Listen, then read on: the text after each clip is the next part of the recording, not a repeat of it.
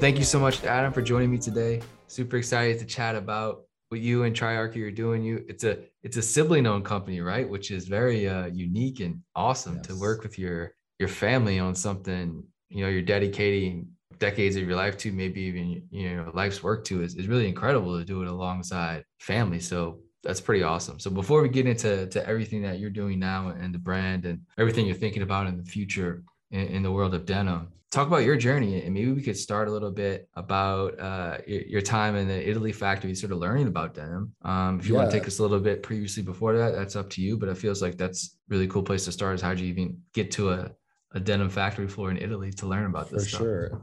I always say that denim found me because it was never something that I sought out. I had this random opportunity come in front of me where a friend introduced me to these guys who owned factories in Italy when they were in Vancouver, which is where I'm from. And they asked us to help them find somebody that could be their North American liaison for the licensed brands that they held. Um, and I was fresh out of university, so I was like, I can do that. Um, I'll come back and forth to Italy and help you guys sell jeans. Gladly. Sure, gladly. Um, so it was about an hour southeast of Rome, kind of just right in the mm-hmm. center near Campobasso. But I started going back and forth and uh, escorting them to the trade shows in Vegas and basically just being the guy who speaks English. But after a while, I noticed that they were paying money for licenses and yet the onus was still on them to pay for marketing for these brands that didn't have any exposure either so i was kind of thinking why don't you guys just start your own brand right. because you you own yep. the factory and you have access to all of the things and then you can save these licensing fees and just put them into your own brand and so they asked me to help them find a designer to do that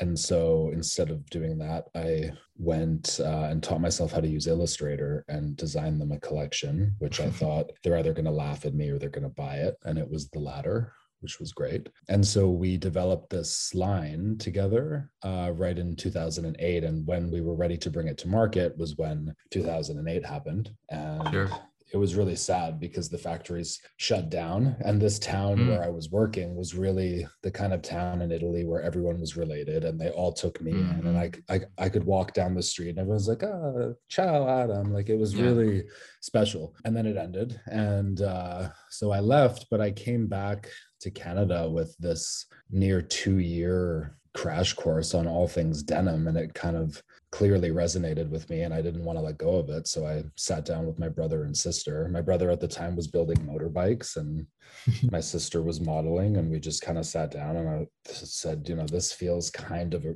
both of what you two are doing lean right. into denim as well. So why don't we just recalibrate this and we did and we brought it to market we named the brand triarchy because triarchy means three things coming together to make one um, which awesome. is the three the three of us and we brought it to market and we got it into stores in Canada. And then we started building the e-com and it started growing and we were totally not going to say unprepared. We were completely lost at sea in this world. But when it became clear that we would need to look for bigger production mm. than what we currently had because when you're operating in these little facilities that are you know a few tables of sewing machines and maybe one right. or two laundries um, laundry machines going it doesn't really set off any warning bells, right? You're just making jeans. But right. when I went to look at these facilities where you would um, aspire to grow to, it just became, I started looking down this football field of washing machines, spewing water. And I just thought, I don't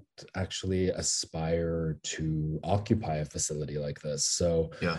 we kind of had to sit down and say, what are our goals here? Because if, if we just want to blow this up, and just be another consumptive brand, then that right. doesn't really resonate with any of us. So I think if we remove the ego from the project, then the reality is the world doesn't need another denim brand.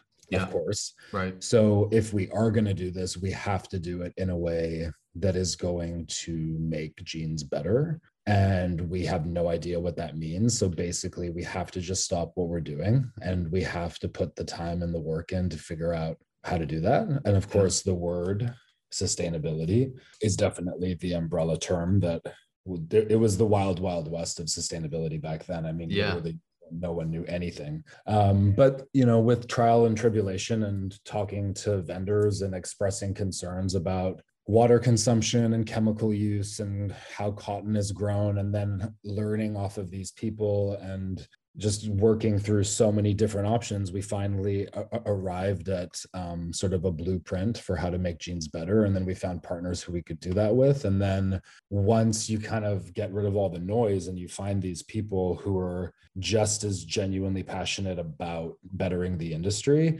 that's mm-hmm. when we started growing together. And so we still work with the same people who, you know, when you go in to look at fabrics and they're showing you 600 different types of denim, but we can't use any of them because we one of the things we did to become a more responsible company was to eliminate plastic. So most i mean not most every pair of stretch jeans that anyone's ever owned contains plastic in it right? And what that means is that you have microplastics when you wash them and it yeah. also means at the end of life that's probably going to sit in a landfill for 200 years. There are technologies that can separate fibers which i think are great but i also think that if you're not actually supervising the return of the garments to those facilities. It's not yeah. really something we felt comfortable leading on. So we just eliminated plastic, which meant we were a denim brand that didn't have stretch jeans, which, as you can imagine, yeah. is kind of problematic. But after a while of going into all these meetings with vendors and they're showing us a football field worth of stretch denim and we said no we can't look at that eventually people started paying attention and then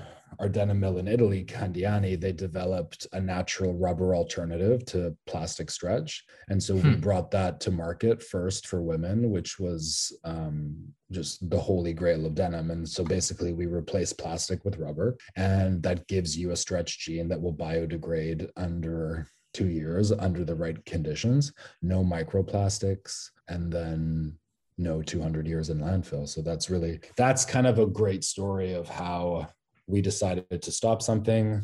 Vendors started saying like huh it doesn't triarchy why don't they want to look at any of these fabrics? Right. and then right. they're like let's innovate something better. And we experience that in, in, a lot of different facets of what we do. Are they for the rubber um, are they making like new rubber? Because rubber is also a material that never kind of goes away right? If it ends in the landfill then it's it's yeah. going to stay there. Big fan of indosole uh, they basically grab all these old tires from landfill and, and make uh, sneaker soles out of them.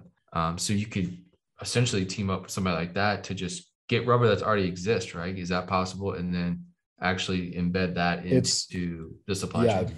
That was one of our questions. And the way that this, the way that the the flow of a new technology like this works is you perfect the construction with virgin materials mm-hmm. because you have uh, the consistency there. Gotcha. Um, you know, for example, a big a big marketing tool of late is to shout about how you know we get our stretch from recycled water bottles and that's mm. great because if you make a product that has to have stretch and that's a reality of the business and that's yep. what you do but the thing is is that when you're when you're taking something that was intended to be a water bottle and then you're turning it into stretch mm-hmm. for jeans you have to add things yep to make it do that.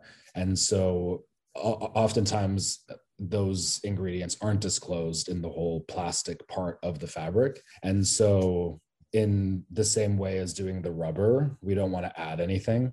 So for right now, we're just using virgin rubber until the technology is perfected in a way that we can actually add another natural substance to the recycled. And the the the hard part is we can't add a synthetic something. Sure. And there aren't a lot of natural things we can add. So it's a little bit like how far because I, I, spoke the really cool thing about this this sector is that there are crazy amount of new materials being made, right? And technology being trying to be infused in this whole ecosystem, right? I mean, fashion is a really, really massive industry, but it's also a massive contributor to CO2 emissions, right? And, and pollution because it is such a massive, massive industry at scale at a global level. Have you noticed, like, I guess where are we at in sort of the technology just in the denim world, right? I guess what can be produced, what is being produced, and, and where might we we see those innovations with specifically in the denim space because it is a bit tougher with denim because it is by nature kind of a long lasting product itself, right? I mean, shoot, I got jeans from 12 years ago, right? That's the one. Yeah, and I love that you said that because we just in doing life cycle assessments and discussing the end of life of jeans, I always say if you make jeans well, they yeah. shouldn't have an end of life. Yeah. Like use good materials, construct them well. I, the pair of jeans I'm wearing right now, I've repaired the crotch on them twice because mm-hmm. They will blow out if you wear sure. them every day for over a year. And so you just yeah. find a good denim repair shop and you take them in and they fix them. And guess what? You've got another year on those jeans. And you can keep doing that indefinitely. I mean, I'm sure eventually you're going to have an issue. So we do have to take the end of life into account. And so, in order to take the end of life into account, of course, we do things like you know no plastic because that's something that's important sure. to us but and then we also have to look at how are we you know what materials are we using then like are we using organic cotton versus natural cotton or not natural just versus generic sure. cotton um, which is a big conversation for us because organic um, for us is much better. It's a cleaner product that regenerates the soil. And so, mm-hmm. but then what we found is that a lot of the times you'll buy something that's organic cotton and then you ask for the cotton certificate and somehow that's not available. And then I uncovered this whole other world where uh-huh. the actual yield that the earth is capable of producing in organic cotton is a certain number. And if every brand that actually says they used organic cotton was, that number is X10. Yeah. So the the disparity between real organic cotton and people who just say it's organic cotton is a chasm. And so it's nice to see the industry turning its focus onto regenerative cotton or transitional cotton, um, right. which gives farmers the motivation to you know transition their soil and still have crops that are people yep. want to buy. And so we're we're trying to get our mills to get behind that in a way and introduce a new word for consumers. So instead of just being, instead mm of just reading cotton or organic, to read transitional cotton okay. on a label, to know what that means and to yeah. assign value to it. Because to me, that's the most valuable of the cottons now. Do you ever, because look, there's so much that goes in into all this, right? And there's never going to be a perfect model, whether it's the beginning of the life or the end of life of the product. Like it's never going to be perfect, perfect, right? And so as consumers, like it's tough because we don't want to be like discouraged of like, hey, am I buying this? Like, what do I need to read? What do I need to read? Uh, it becomes so intense that you know I think people then just gravitate towards I'm just gonna buy the shit that's the easiest because I'm right. stressing out by re- looking at all this stuff, right?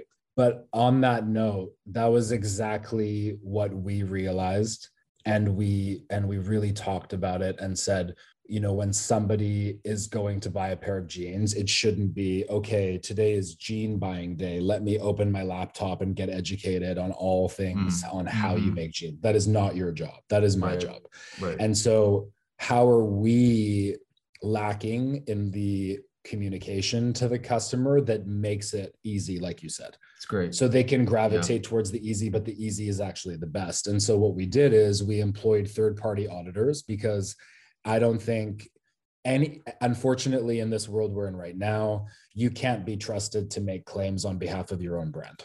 It's just not it's not something that I wanted to rely on, even though I know that we have a very strict responsibility lens and we do operate with integrity. But you don't know that. We know that. And so sure. getting a third party auditor to vet everything we say we do and then publish that information independent of us in easy to digest ways was a very smart investment for us. So we, first of all, we employed Green Story. Yeah. And they actually have team members in Amsterdam and I love them. Yeah. And they I actually um, met with I met with the founder a couple months ago actually. We sat yeah, down he's and talked. He's, he's the best man. Green yeah. story is awesome yeah.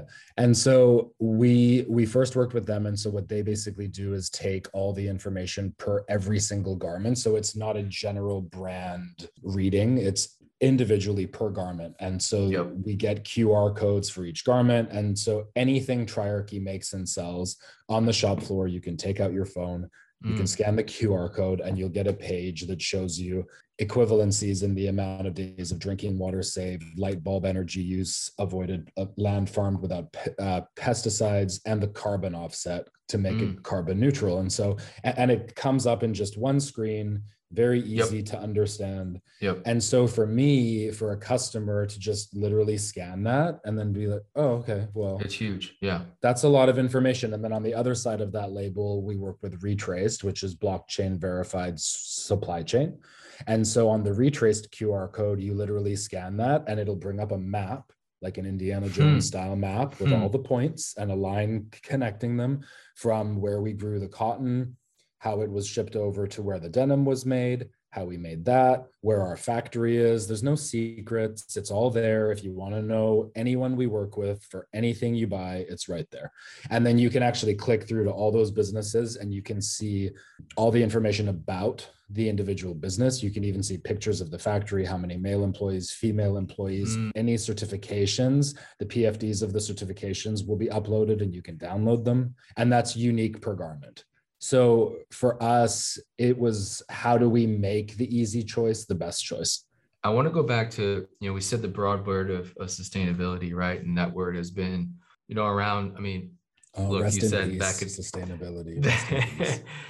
so how do we go, how do we go to the next stage of, of all this, right? Because like you said, anybody can say it, you know, it's really hard to do it. It's really hard to implement yeah. it right so we you know like i said rest in peace sustainability because we don't use that word anymore because unfortunately all of the integrity that was once mm. associated with it is gone yeah. mm. um, so moving back a letter in the alphabet what comes before sustainability is responsibility and so we landed on responsibility for a couple of reasons one because if we're really going to be honest mm-hmm. the only sustainable brand is one that doesn't exist because we are making products that are new. And so I don't care how you cut it, it's not sustainable. Okay. We're all metaverse jeans. Metaverse sure. jeans. yes. But please let's not get into the metaverse right now. I don't have the bandwidth for metaverse right now.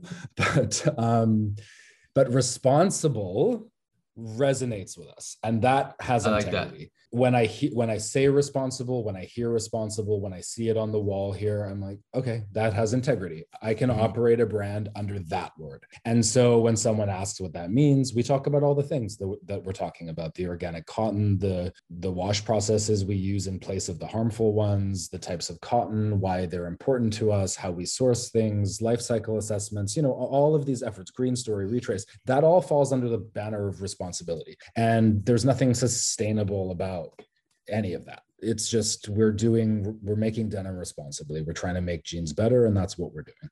Mm-hmm. Um, and yes, of course, a lot of the things that we're doing fall under a sustainable banner too because of you know if you want to dive into to that but it just sadly if i can walk past a fast fashion window and see the s word i just can't, i can't use the s word so we use the r word instead and yeah. i hope that it just pivots over to to that without losing integrity. I want to, you, you had mentioned before that the process in which you saw it firsthand, whether it was in Italy and, and sort of when you started to, to make stuff initially versus now.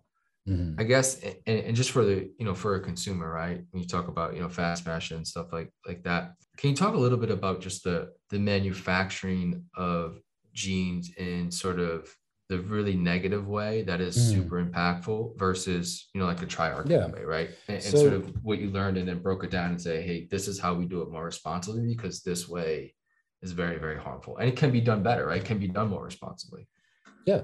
I mean the so that beautiful light wash vintage levi's pair yeah. of jeans that we love so much that color that I'm referring to. If you wanted to achieve that with a new pair of jeans, so basically any denim you ever buy comes in that rich dark blue color.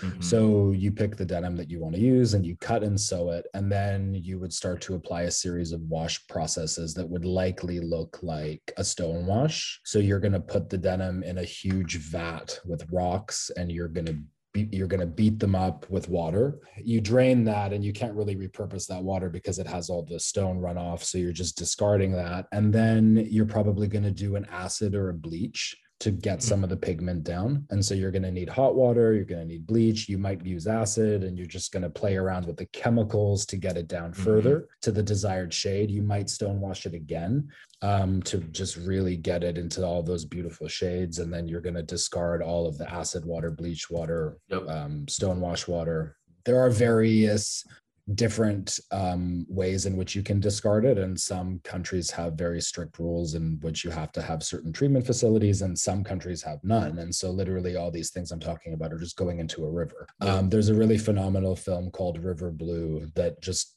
you know peers into the underbelly of the denim industry and shows you how just abhorrently shocking it can be in countries with no restrictions as yeah. to how you discard of things but then when you're done beating all of that up and you've washed them and dried them and you want to um, hand process them so you're going to get someone to literally spray potassium permanganate on them, which is mm-hmm. a chemical, and then scrape them and rip them and tear them. And it's a it's really just in the way that I've described this. We've used three or four hazardous chemicals. We've beaten them with rocks and stones, and it's just been a very consumptive process. So what these companies set out to do that we work with is how do we mimic all of those procedures in completely new ways.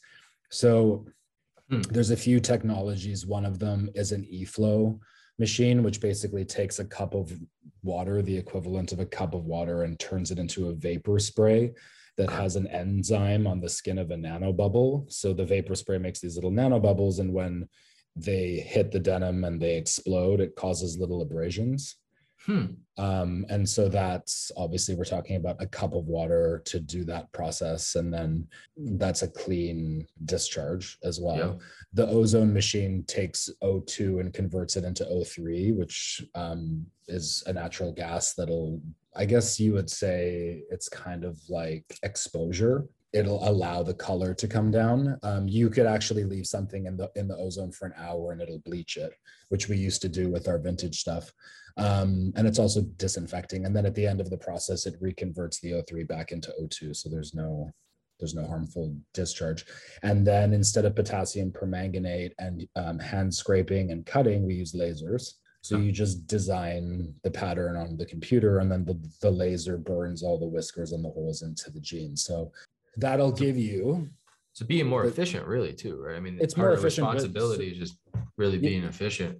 Yeah and now if you put both of those pairs mm-hmm. the aforementioned and then the way yeah. that i just described them next to each other now the technology is so good that they will look identical but truly behind the curtain it's a completely different industry. It's a different practice. Like it, it's not the same and that's what i always say in when I'm showing the product to buyers is like, you know, you look at a rack of triarchy and you think, oh, look, it's a rack of denim. Like I've seen a rack of denim for sure. the last however long I've been in this business. But the truth is behind behind the scenes, there's nothing similar about how we make jeans to how they've been made traditionally. It's completely different. When you talk about the the business side of of e-commerce versus getting into boutiques or selling wholesale, like what has that journey been like and, and how do you see even with the you know the emergence obviously of e-commerce the last sort of decade is sort of exploding.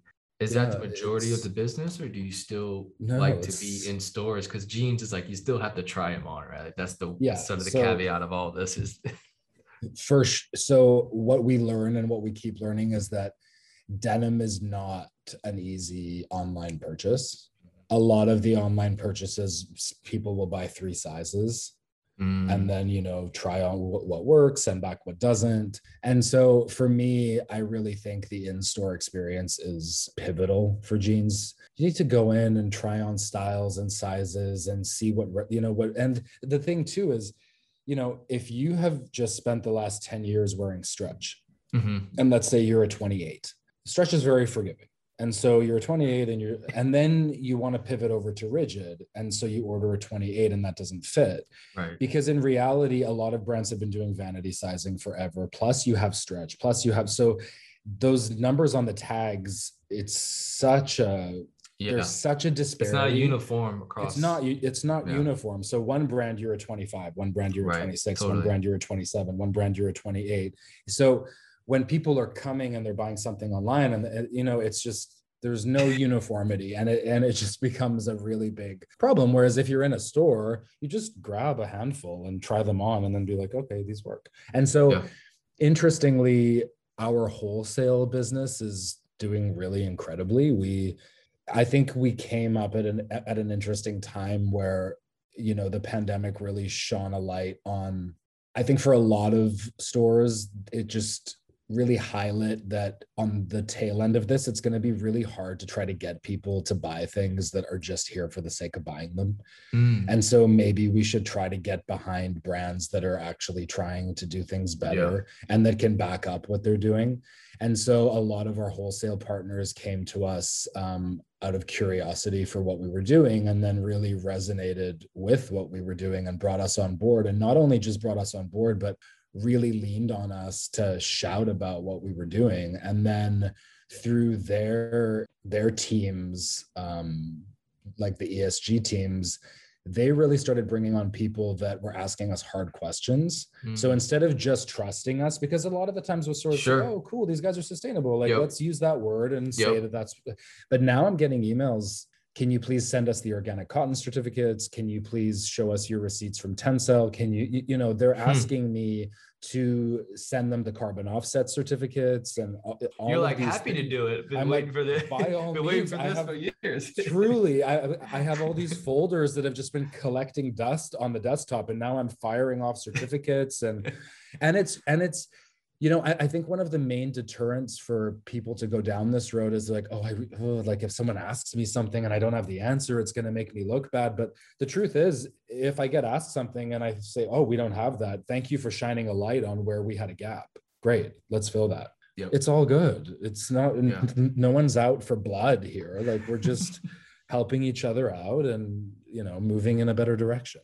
So the wholesale partners have been great for those two reasons. One, because I think they already have a very strong following each individually to themselves and mm-hmm. they really do want to start shouting about more responsible practices um, and so if people can go in for those reasons and then just grab a handful and see what actually works in real life and leave the store with something then that makes everybody happy you had mentioned uh, before we got on the call you had you know can't come to a first sort of you know expo actually here in in Amsterdam, and I guess it was what like a denim sort of like expo or, or conference. That's the big. It's the the world's biggest. It's the confluence of all the denim everything's. Give us an overall feel of of what was going on. Sort of what is top of mind for whether it's buyers, you know, obviously, you know, manufacturers and makers. Just give us a lay of the land of just the denim industry right now, and are you sort of optimistic or deeply frustrated around you know the use of the s word everywhere oh, right? oh well i'm deeply frustrated by the use of the s word because well but there's two things at play here in reality when we started out trying to make the brand more responsible i never even saw that word mm. so we were literally knocking on doors and just trying to make sense of what what it all meant but and so what I see now on the vendor side is everyone is using that language and so, even though I do find it to be frustrating, it's in a way it has to it has to engender some optimism because you're seeing that everyone knows this is an important topic. And mm-hmm. if you want to have relevant products you have they have to fall under this umbrella. So everyone is following suit. I didn't do a deep enough dive into p and you know I think one of the main things about sustainability too is just picking a few partners and working with them. Mm-hmm. And so I know there's a lot of phenomenal mills out there, and I don't work with them because I want to have a mill that's close proximity to our factory so that it can keep the carbon emissions down and just getting the fabric there. Um, so I didn't really do a deep dive into every vendor there, and there were hundreds. But it's a double edged sword because I hate the word and I think it's lost all integrity, like I've said. And so when I walk around these things and I just see sustainable, sustainable, I'm just like, what what does it even mean? Like you need to, you know, but in the sense that everyone is using it, I think that at the end of the day, it must be producing better options for brands mm-hmm. and it mm-hmm. must be making it easier for brands to start using better materials. So, yeah. you know, and even when I see one of the big fashion, uh, the big fast fashion brands doing their sustainable c- capsules, which are maybe 0.04% of their total yield for the year. Right. But I think any effort is good effort too. Mm-hmm like I, I don't want to be all pessimistic and say it has to be this way or it's not you know i think if it's piquing someone's interest when they're walking past and they're thinking, well, but then if they're coming in and they're buying all non-sustainable products, then that's it's greenwashing and it's problematic. But this is a big topic that I've started. Yeah, I think the but... no, the I think the idea is that it it gives the consumer an option, and if consumers buy only those in the product line, then they would probably have to make more of that know, type but, of thing. But it's but I it's always going to be a double edged sword, though. It but just, in terms of this last example that I gave, it's the truth is the business model of fast fashion could never. That's what I'm saying. It's impossible. That they're slash responsible. So it, it it's not even a conversation. Yeah. It's, it's, impossible. It's thanks impossible, for the yeah. effort, but you know, it yeah. has more integrity to just just do what you're doing. Like exactly, exactly. Fine. Because then it's just yeah. I mean, there.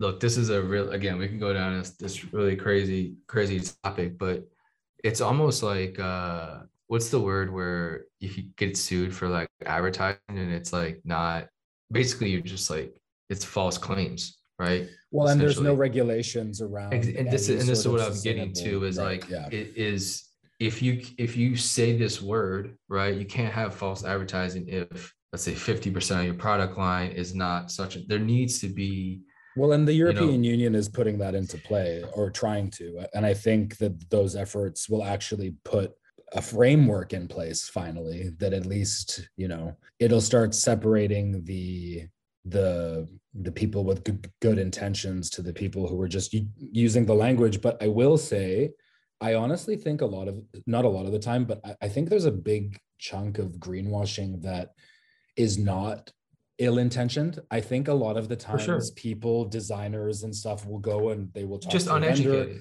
and they'll take it at face value and go, yep. oh, there's that word and there's that recycled water bottle. Let's just take yep. that and throw it on the wall of the store. And we did it and we're good. And they are yeah. well meaning, but they didn't ask any hard questions.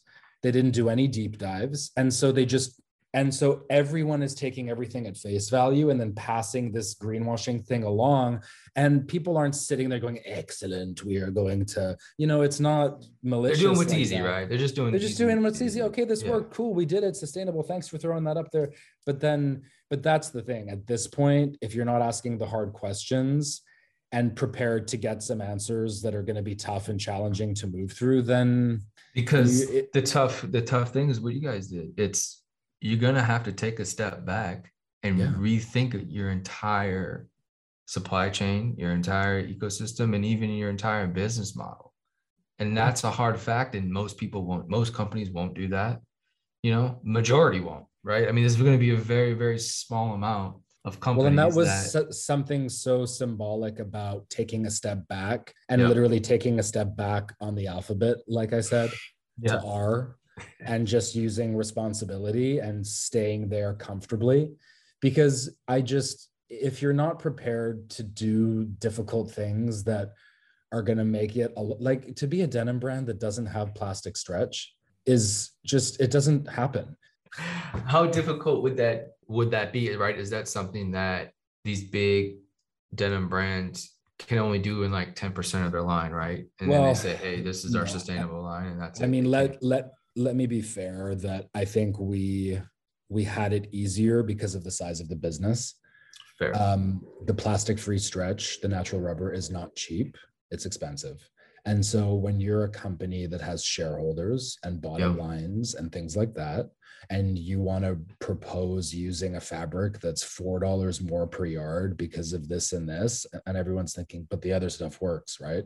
Yeah, well, then I think we're just going to go ahead and stick with that because bottom line. And so, you know, I think we were in a unique position because of the size of the company and the we were we were able to be limber and pivot and do these things. But if you're a huge company or even just a bigger company than ours it's a it's a diff it's a it's a harder thing to implement for sure.